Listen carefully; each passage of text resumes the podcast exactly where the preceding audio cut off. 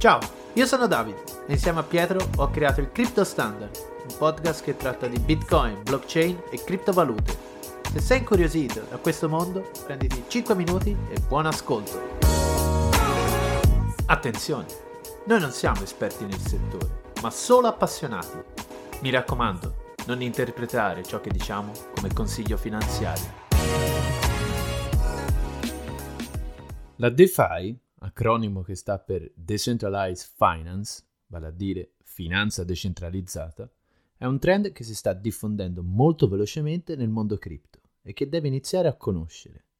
In questo episodio ti parlerò di caratteristiche, vantaggi e rischi della DeFi e come questa potrebbe stravolgere negli anni a venire tutto quello che conosci sulla finanza tradizionale. La grande idea al cuore della DeFi è che noi utenti forniamo le finanze in forma di coin o token e sempre noi utenti forniamo servizi l'uno all'altro e in questo modo generiamo profitti. In pratica, la finanza decentralizzata usa software complessi che forniscono automaticamente l'equivalente di servizi finanziari, quindi prestiti, interessi, possibilità di scambio e trading ma aggiunge anche l'aspetto della decentralizzazione. Quindi, come già detto in precedenza, sono gli utenti a fornire questi servizi e non degli intermediari.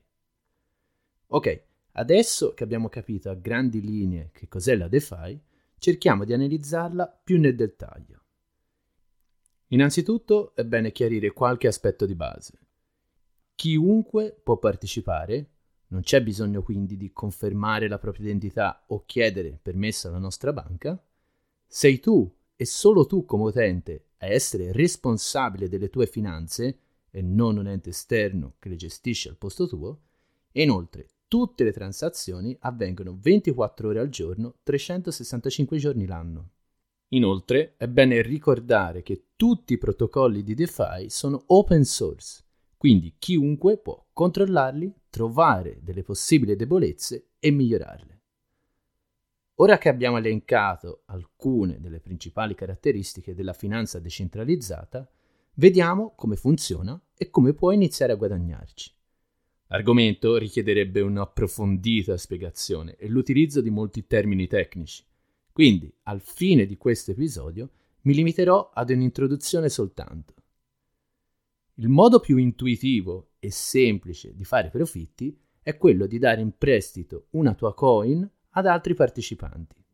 Questi poi la utilizzeranno per fare altre transazioni in altri protocolli di DeFi e ogni volta che eseguono una transazione devono pagarti una piccola commissione, solitamente intorno allo 0.3%. Tuttavia, il numero di transazioni può crescere molto velocemente e ovviamente maggiore il numero di transazioni, maggiore sarà il valore delle commissioni a te pagate e quindi maggiori saranno i tuoi ritorni. Questo processo ora descritto si chiama liquidity providing perché, così come il nome suggerisce, tu stai fornendo liquidità ad altri utenti. Esiste anche la possibilità di essere ricompensati con un token completamente diverso da quello da te fornito. In questo caso il processo prende il nome di yield farming. Le ricompense sono molto variabili e possono raggiungere cifre astronomiche. Si va da un 10 a oltre un 1000% annuo. Questa enorme differenza in ritorni è giustificata dal fatto che protocolli emergenti promettono ritorni assai più elevati di altri già affermati per attirare nuovi investitori. Ma come si suol dire, non è tutto oro quel che luccica. Sebbene infatti ci siano già oltre 100 miliardi di dollari bloccati nei protocolli DeFi, ci sono già stati hackeraggi e scam. Dei 100 miliardi bloccati in DeFi, circa 500 milioni sono stati rubati da vari progetti, quindi lo 0,5% circa. La DeFi è comunque ancora agli arbori, ti basta pensare che un anno fa i miliardi investiti erano 20, quindi un quinto di quelli attuali.